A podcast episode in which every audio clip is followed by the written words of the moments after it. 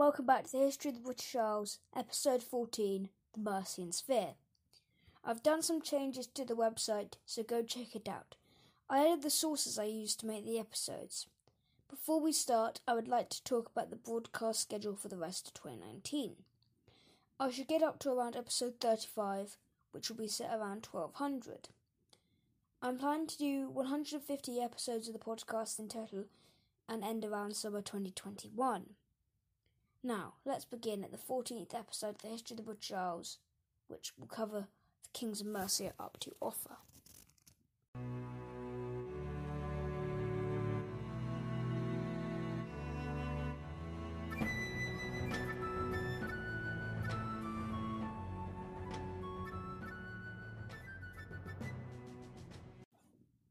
On the death of Penda in 655, Oswiu of Northumbria took control of northern Mercia while Penda's son Peada took control of southern Mercia and Anglia.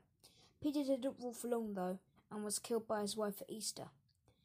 In 658, a group of Mercian noblemen successfully pushed Oswiu out of Mercia and established another son of Persia, uh, another son of, Mer- of Penda, Wulfhere, as the new king of Mercia. Wulfhere became the first Christian king of Mercia, having converting along with all of his brothers during the reign of Penda. He was in many ways similar to his father, though his conquests were far less prolific. He started his reign by, by spreading Christianity throughout his reign, as Mercia was still predominantly pagan. He was helped in this effort by, by the bishop Jaruman. Wulfhere also went to war with Northumbria on his crowning and took control of Lindsey. He, uh, he was also, also he was also successful in war against Wessex in the 660s, and took Essex, London, and all of Wessex north of the Thames. This success deteriorated, though. He launched a failed uh, expedition against Northumbria in 674 and died a year later of illness.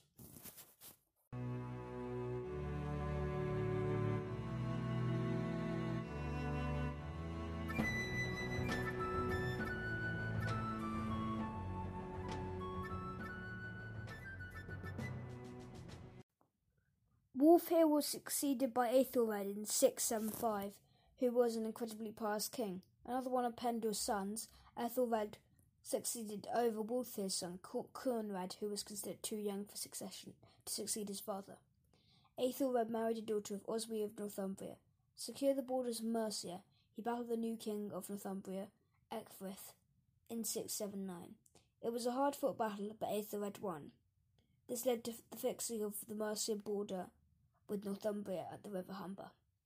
This signalled an effective end to Northumbrian insurgency into Mercia. Aethelred was also was a lot was a lot less active in, in the, to the south of his kingdom. The only military action he took in his reign was a short-lived invasion of Kent in 676, short with the claim of a local king. Aethelred's wife was assassinated in 697. She was very pious, and over the his reign, the couple set up a couple of monasteries. A lot of monasteries. Aethelred ruled for seven more years, but abdicated to become a monk in one of his monasteries in 704. He died a couple of years later. Coenred, the previously mentioned son of Wulfhere, succeeded on the abdication of his uncle in 704. His reign was short and relatively benign, only blotted by a petulant, by petulant Welsh revolts in the west of his lands. He abdicated in 709 to become a monk, the second monarch to do so in a row. Early Christian monarchs were generally pious and often retired to monasteries in their old age. On his abdication, his cousin and son of his predecessor Conrad inherited due to the lack of any children on Coenred's part. Side note, Anglo-Saxon succession was not like the modern day way where the proud cult passes from oldest child to eldest child. The succession was instead decided by the aldermen, ruler appointed leaders of the kingdoms. The, the of these were not hereditary positions, mind you. On the death of an alderman, the ruler would appoint a new one. This succession did not have to be related to the previous king, uh, and was generally one of his sons or someone in his close family. Women could inherit, but rarely did. There, there was a case of a queen in Wessex, though she only ruled for a couple of years and I don't think will enter our story.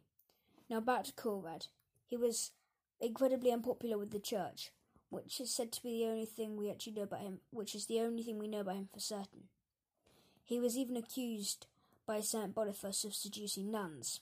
He died in the feast, most likely by being poisoned. He was succeeded by Aethelbald in 716. Aethelbald is widely considered one of the most powerful kings of Mercia, having overlordship over almost all of England south of the Humber by the 730s, even having the fealties of Wessex and Kent. This is weird considering he fought in no major wars. He had a long reign but was murdered by his own bodyguards in 757, though historians do not know why. He is buried in a crypt in Repton, South Derbyshire. King Beornred then succeeded to the throne in Mercia, but was immediately overthrown by Offa.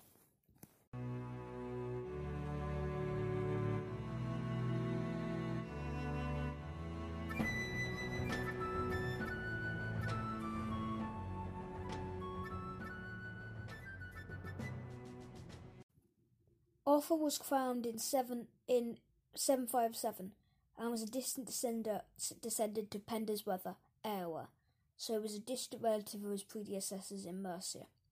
For the first fourteen years of his reign, he consolidated his power over Hwys, the area that Penda conquered in Gloucestershire, and Magonsæte, the kingdom that Penda set up for his son to govern. Penda sure did a lot, didn't he? Offa took advantage of the instability in Kent and established overlordship over it. Historians don't know exactly when this happened, though. Offa also extended his overlordship to Sussex.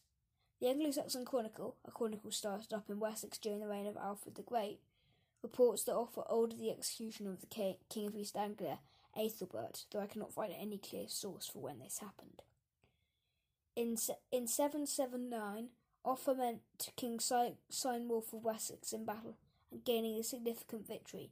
Cynewulf died, and it is thought that Offa intervened to get the Mercian friendly King Beornwulf on the throne of, of Wessex, who then submitted to Mercian overlordship. A bit earlier in the 770s, Offa was acknowledged as Bretwalda, or High King of England. Offa also built the eponymous dike, Offa's Dyke, to define the border between Mercia and Wales and repel Welsh attacks on his kingdom. Offa died in 796, bringing end to a long period of prosperity in Mercia. He was one of the best kings in Anglo Saxon England.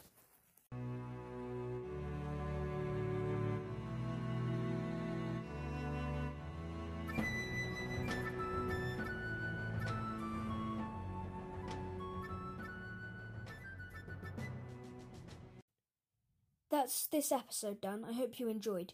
I wasn't able to get much in the way of accurate sources about Offa, but that but there's a lot more he, he did, I'm sure. The next episode should come out on Sunday. Sorry this one's out a bit late. Bye.